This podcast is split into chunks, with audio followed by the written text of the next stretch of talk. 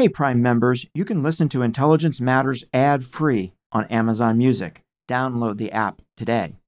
This spring, if you'd rather spend time enjoying your lawn instead of trying to keep it alive, there's good news. TruGreen is the easiest and most affordable way to get a beautiful lawn. All you have to do is water and mow, and they'll do the rest weed control, fertilization, aeration, and even some things you might not even think of. They'll do all of it, while you can do literally anything else. With TruGreen, you can have your lawn looking as good as a putting green. That's not hyperbole. TruGreen is the official lawn care treatment provider of the PGA Tour. TruGreen offers a satisfaction guarantee, and they have a verified best price promise, which guarantees you the lowest price with no compromise on quality. You do you. Let TruGreen do your lawn care. Visit trugreen.com to get the best lawn at the best price with the best people guaranteed. What makes a life a good one? Is it the adventure you have? Or the friends you find along the way? Maybe it's pursuing your passion while striving to protect, defend, and save what you believe in every single day. So, what makes a life a good one. In the Coast Guard, we think it's all of the above and more, but you'll have to find out for yourself. Visit gocoastguard.com to learn more. This is the Intelligence Matters Podcast with former acting director of the CIA, Michael Morell, sponsored by Raytheon. Technology underpins society today in a way that it never has before. And if you look at technology as a national strategy, which frankly other countries, some of them do, it will lead you to a different national security answer than if you look at it as simply a tactic or a capability. I don't need to be a wealthy nation anymore to have an intelligence capability to shape or impact another nation, to even have some level of kinetic impact with cyber and things like that. So there's a democratization, basically. A leveling of the playing field. Absolutely. There's a leveling of the playing field. Chris, the competition with China over technology, how do you think about that? I think the Chinese look at technology literally from the ground up. They look at real estate, then they look at infrastructure, whether it be utilities, they look at communications, they look at hosting services, applications, and I think that they look at it at a global level. And so I think the Chinese have a very, very well thought out and sophisticated strategy. I heard a quote from a scientist who said that the Europeans won the Industrial Revolution, the Americans won the IT revolutions, and the Chinese want to make sure they win the bio revolution. If you think about what we can do with synthetic bio these days, when you think about its ability to cure disease, to deliver food, bio is the essence of life. And it's also probably on the, the reverse side the greatest threat. I think that, that if you look at what's happened in the United States over the last 50 years, has just been this blossoming of imagination. That this country was built on imagining something better, something new, something different. It will be interesting to see whether the Chinese economy is that imaginative. And, and, this is where this is our main strength from your perspective. I believe it is. I, I, think our educational system is still exceptional, and, and really what I'm what I'm saying is that over the next twenty or thirty or forty years, I think it will be this notion of creativity and imagination that differentiates us. Chris Darby is the president and CEO of In-Q-Tel an independent venture capital fund that identifies innovative technologies to support the missions of the CIA, the intelligence community, and even the larger national security community. Prior to joining In-Q-Tel, Chris was a vice president at Intel Corporation. In the wake of 9 11, Chris applied his technical expertise and experience with the venture capital firms to serve as an advisor to the formation of the Department of Homeland Security. I recently had a chance to sit down with Chris to discuss the role of technology in the intelligence community as In-Q-Tel celebrates its 20th anniversary. We'll be right back with that discussion after a word from our exclusive sponsor, Raytheon. I'm Michael Morell, and this is Intelligence Matters.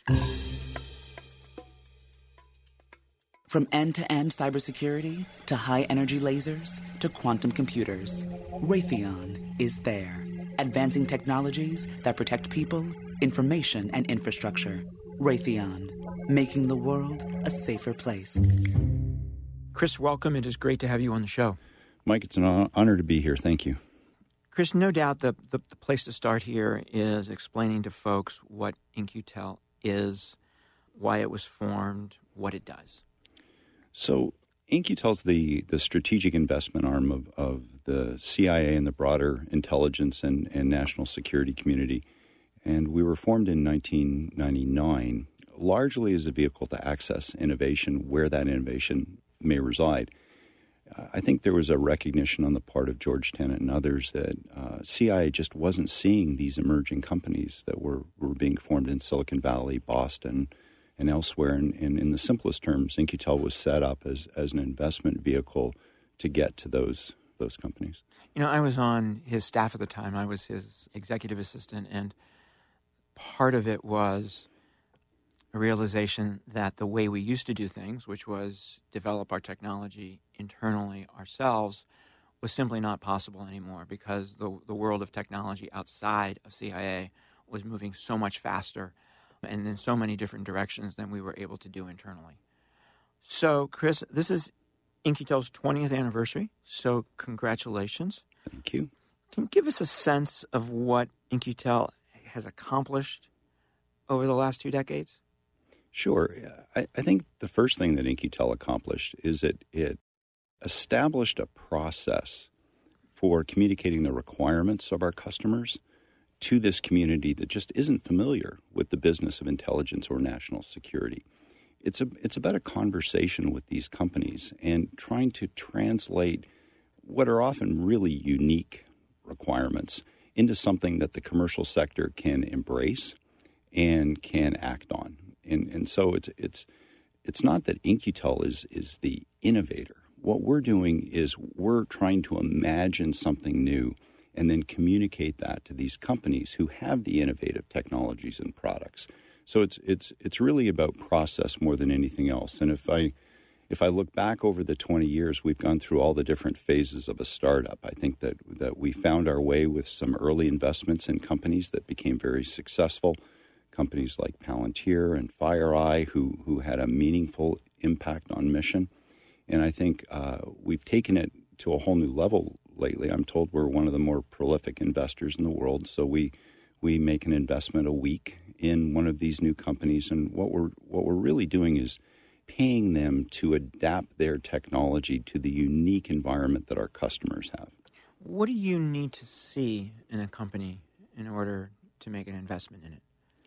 Well, it, it might surprise a lot of people to know that the first thing we look at is the team. Who are the individuals leading this team? Are, are they credible? Do they have domain expertise? Do we have reason to believe that they can deliver and, and be successful? Then we look at technology and we say, is that technology the technology we need to meet a particular requirement that is associated with delivering a capability?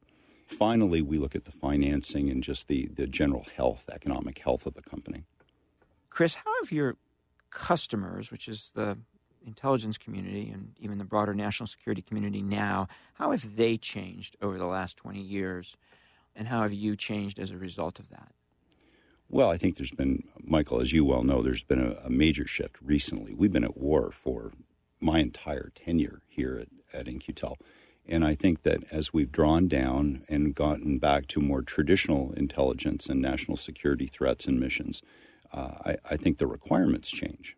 And so we're not simply focused on, on counterterrorism and CT and the, the sorts of things that we were focused on. And now it's, it's, it's more the classical capabilities, but classical um, capabilities in a whole new uh, technology environment. Things there was no iPhone when I took this job 13 years ago. Um, there was no CRISPR tool. The, the, the, tech has moved so quickly and, and is, in fact, accelerating. The other thing is that if you think about technology, the intersection set between what the private sector is doing and the requirements of the intelligence community or defense community has never been greater. Uh, we, we look at things like identity intelligence. Uh, in the commercial space, they may call that ad tech. What, is, what are the characteristics of a consumer, and at what fidelity can I get to those characteristics? Well, obviously, that's of interest to, to the intelligence community. So, Chris, your, your job at the end of the day is to deliver capability to the national security community in a way that enhances their mission. What are the things that make that easy for you to do, and what are the things that make that hard for you to do? Well, I, I think that the thing that makes it the most fun for us to do, I'm not sure I would use the word easy, but is this notion of, of uh, leveraging our creativity and imagination. Looking at the way our customer does something today and imagining a different way to do it based on our view of, of what the commercial space looks like. And once we imagine it, we, we take a very architectural approach. We, we say, what are all the different elements that you would need to bring together to deliver this new capability? I think the thing that can make it challenging sometimes is that our customers tend to think in, in terms of very, very specific requirements. And I think that, that if you get too specific and you try and mitigate the risk of, of a technology too heavily, you actually will uh, contract the creativity out of the process. Right. And, and so that can be challenging for us sometimes. Right, right. Chris, where does the name come from? So uh, let me preface this by saying I wasn't there at the time. And I've, I've, I've found, Michael, in, in my tenure that there are approximately 2,000 people that were responsible for naming and founding In-Q-Tel. But I've heard that it actually started as In-Q-IT, in intelligence, Q for the, the MI6Q, and IT for IT. Evidently, there was a trademark dispute or something along those lines and they just pivoted to In-Q-Tel. So, Chris, you sit in a very interesting place, I think. You sit at the intersection of technology and national security. And I'd love to get your perspective on how those two things impact each other and how they how that today might be different from what it was you know 25 years ago during the cold war and how that may be different 5 to 10 years from now than it is today Wow, Michael, that's that's a good one. Technology underpins society today in a way that it it never has before. If if you think about the interaction that we have every day with technology, with smart homes and mobile devices, uh, autonomous vehicles, tech is just embedded into life in a way that it it wasn't when when you and I were growing up. And I think that if you look at technology as a stra- as a national strategy, which frankly other countries some, some of them do, it will lead you to a different national security answer than if you look at it as simply a tactic or a capability.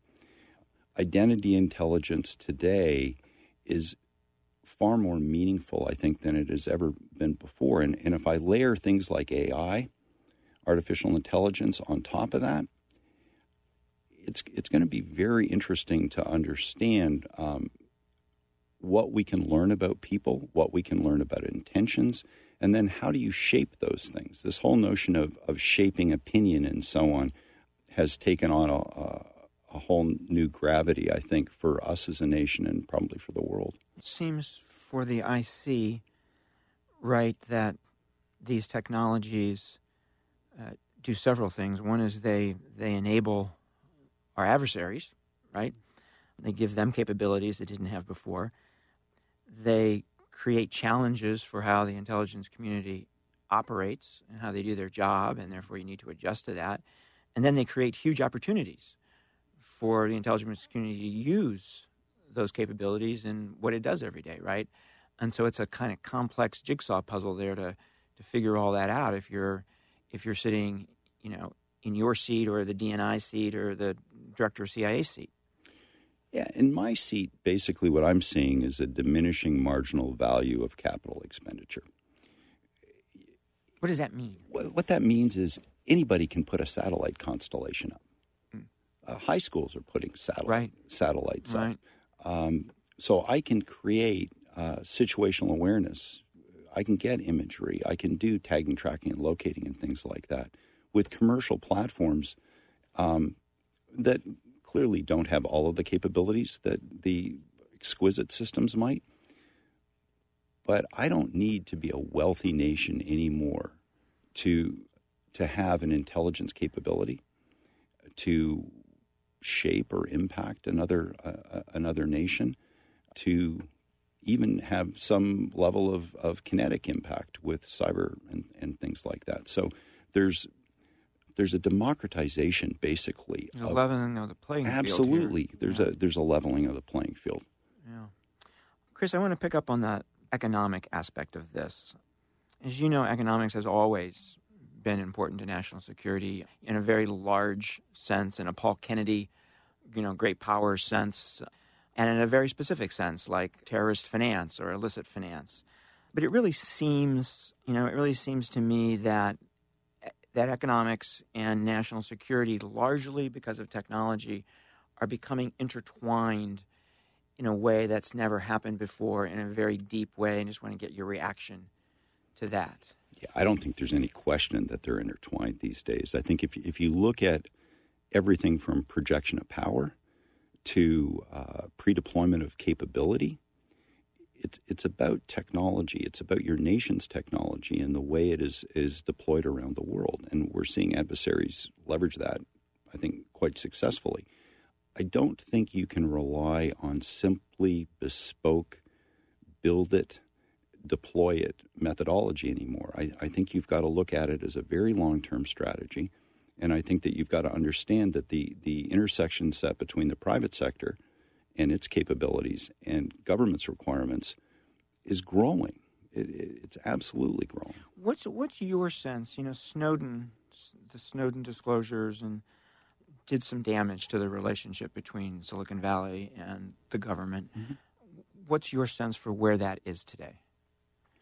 So, at the end of the day, I believe Silicon Valley and all the other uh, places where startup innovation and venture capital happens in this country are patriotic. They, they understand the good things that this country has done for them. Most of these companies couldn't be built anywhere else in the world. Right. Uh, the, and, and even if you look at the foundational platform that they're building upon, the internet, well, that came from the USG.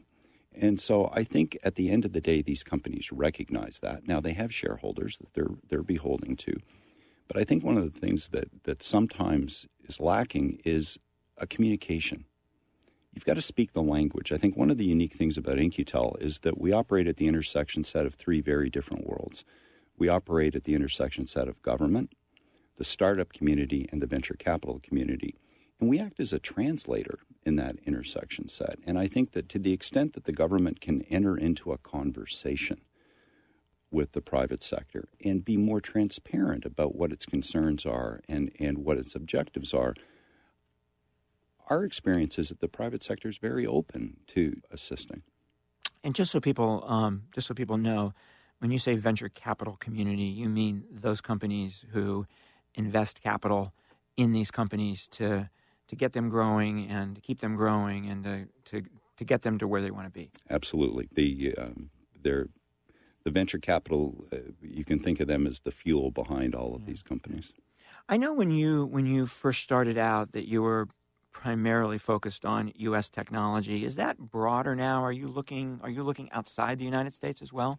We are. We and we have for for a number of years. Uh, I would say probably ten percent of our investments are outside of the United States, and and uh, we did just open offices in London and Sydney as well. Uh, not all innovation happens within the borders of the United States, and I think it's it's incumbent on the intelligence and defense communities to to make sure they have the best capability that they can possibly get, and sometimes that's outside the U.S. Does that did, there's some special challenges that come with that when you knock on somebody's door and say, "Hi, I'm from In-Q-Tel and I work for the CIA," and we don't usually lead with that, Michael. we, we, we certainly we certainly uh, we don't hide the fact that we we support the U.S. and intelligence and national security community, but again, we start with a conversation. We start with learning about what they do, and and I don't care where you are. I don't care whether you're in in Tel Aviv, Oslo, Moscow. If you've got a company that you're proud of, you want to talk about that, and you want to you want to discuss what it is that you have to the extent that we help these companies adapt their technology so that they can access a market. And, and if it's an international company, perhaps they want to access our market, but they may also want to sell to the UK or sell to the Australians as well. So uh, I think we facilitate uh, market access for them. We're going to take a quick break to hear from our sponsor, then we'll be right back with more of our discussion with Chris Darby. Do you hear that? That's an enemy drone being led out of U.S. airspace with a line of code. It's just one of the ways Raytheon cyber experts are helping customers stay ahead of cyber threats. Every day, we pave the way to mission success, training warfighters to succeed in the cyber domain, modernizing platforms through software innovation, protecting every side of cyber. Raytheon, making the world a safer place. Chris, the competition with China over technology, how do you think about that? I think about that a lot, Michael, as you can probably imagine. The, the, the, the Chinese have a very, in my mind, sophisticated strategy when it comes to technology. And, and they pretty much have to. If you think about their population base and what they have to support over a long period of time, they need to take a long term view of technology. I think the, the big thing is that they don't differentiate their national security policy from their national economic strategies. I think they, they view it as one and the same, whereas we keep those, those buckets of money and those policies very separate. I think the Chinese view them as being intertwined. And even, even the legal basis for that interconnection is there. If I'm a company in China, I am legally obligated to cooperate with the government. And one can say yes, and the government is very supportive of those companies uh, as a result of the fact that they're they're legally operated to to cooperate. I think the Chinese have a layered approach. I think the Chinese look at technology literally from the ground up. They look at real estate, then they look at infrastructure, whether it be utilities, they look at communications, they look at hosting services, applications, and I think that they look at it at a global level. Mm. And if you look at it from an intelligence perspective, because I, your show's intelligence matters, you probably don't have to worry about accessing an environment if you own that environment. Right. And, and so I think the Chinese have a very, very uh, well thought out and sophisticated strategy. I spent a little bit of time looking at China's strategy with regard to getting the energy that it needs and the resources that it needs. And the Western view of energy security is simply to maximize it. It doesn't matter who owns it. China's view was always we have to own it from being in the ground all the way to the consumer back in China. We want to own that whole supply chain. Right? That's security to us. And it sounds like it sounds a bit similar on the technology side. It absolutely is. I, I think that they they understand that control is important, and if they abdicate control, uh, they may not be able to achieve their their their long term goals. If I look at what they're doing with AI and bio, for example, again, they're playing a, a, a, really sophisticated long game. I, I think that when we look at their AI initiatives, we think about it from a national intelligence or defense perspective. I immediately go to bio. If you look at, at Beijing Genomics Institute and places like that, they've got these huge genomic data sets. And if I'm China and I'm worried about my health care over a long period of time, that makes sense. I'm going to apply AI to those genomic data set, sets to, to decrease my, my cost obligations over a long period of time for my population. So it's it does make sense. So in this competition for these high tech industries, what are the most important? Hmm. I would actually say bio is the most important right now, and I know that, that that's probably not a popular. You don't hear that. You don't hear that. It's not a popular answer right. in in, in, not a conventional in answer. Washington. Yeah. Um, the I heard a quote from a scientist. In fact, I think it was a Chinese scientist who said that the Europeans won the Industrial Revolution, the Americans won the IT revolutions, and the Chinese want to make sure they win the bio revolution. And if you think about what we can do with synthetic bio these days, uh, when you think about its ability to cure disease, to to uh, deliver food, bio is the essence of life, and uh, it's also probably on the, the reverse side the greatest threat. Right. be, because there are two sides to to the bio opportunity, and uh, so it would be my number one, closely followed with a with probably a more conventional answer, which would be the AI answer, uh, the the notion of increasingly intelligent processing and uh, predictive analytics. Is there a And- difference between AI and machine learning? Uh, machine learning is probably a subset of the the broad AI category. Uh, it, there isn't a huge difference. No, uh, people are bending the, uh, the the words in a number of different ways. Chris, in this competition between the United States and China, um, which I think is going to define a good bit of the future here and define in many ways what the future looks like, what do you think China's strengths and weaknesses are, and- what are our strengths and weaknesses? So I think China's strengths lie in the massive data.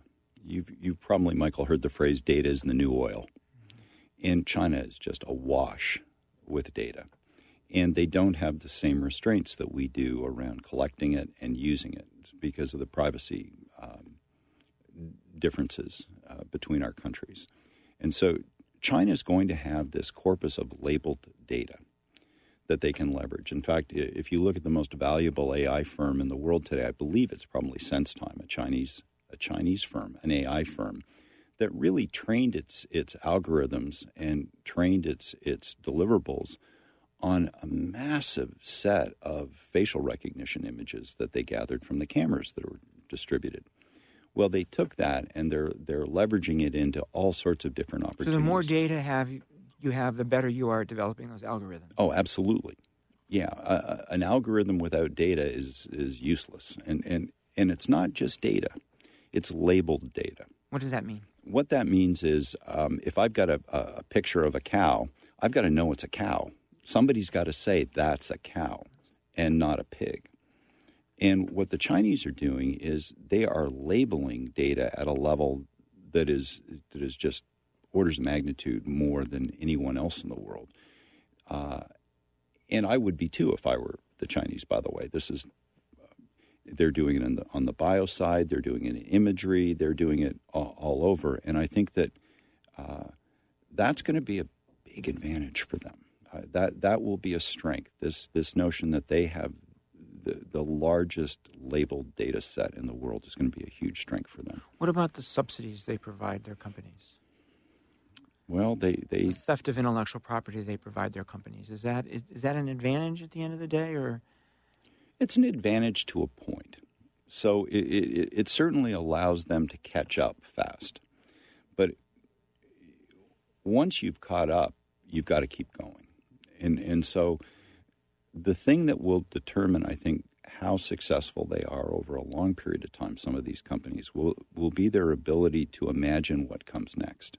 I think that, that if you look at what's happened in the United States over the last 50 years has just been this this blossoming of imagination. That this country was built on imagining something better, something new, something different. And if you look at all of these companies that have, have built themselves up and been successful in the U.S., it's been based on this imagination. It will be interesting to see whether the Chinese uh, economy is that imaginative. and, and this is where this is our main strength from your perspective. It, it, I believe it is. I, I think our educational system is still exceptional, and, and really what I'm what, what I'm saying is that over the next twenty or thirty or forty years, I think it will be this notion of creativity and imagination that differentiates us.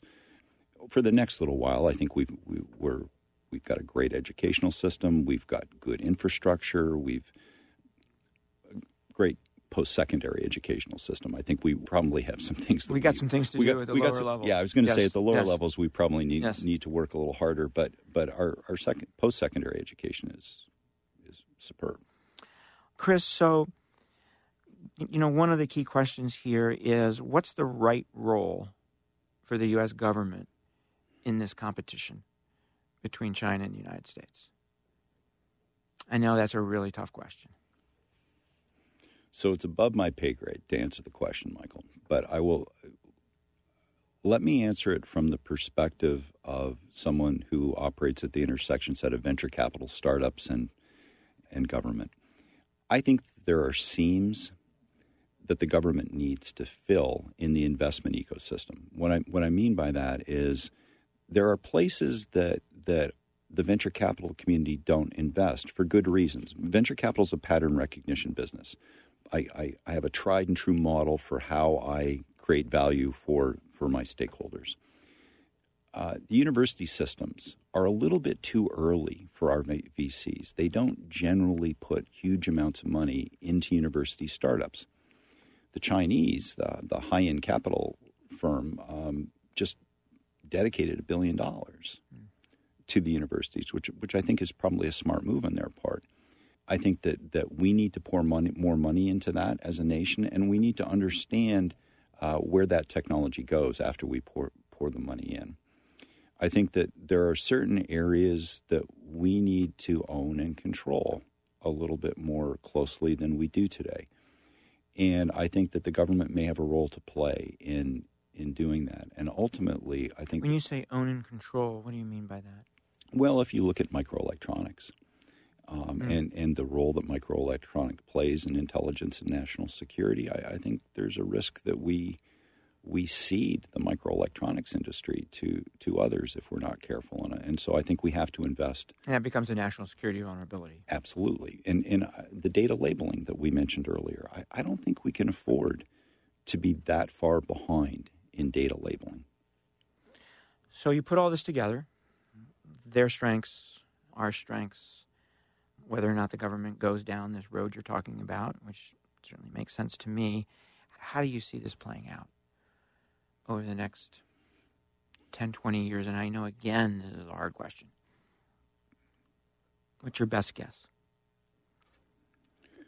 My best guess and hope, actually, is that we establish a mutually uncomfortable understanding with one another and place in this world where um, we can operate in, in business we call it coopetition. We understand that there are certain areas where it's in the interest of mankind if we cooperate. It just makes good sense. But we have our own interests we have our own ideologies and so on and we will compete in, in certain cases based on those. From a tech standpoint, tech has a way of leveling everything over a period of time. If you look at the way smartphones proliferated around the world, you can't go to a country in the world where there isn't a smartphone. And I think that, that the notion that tech is going to be hugely differentiated between our countries over a long period of time, I don't see it.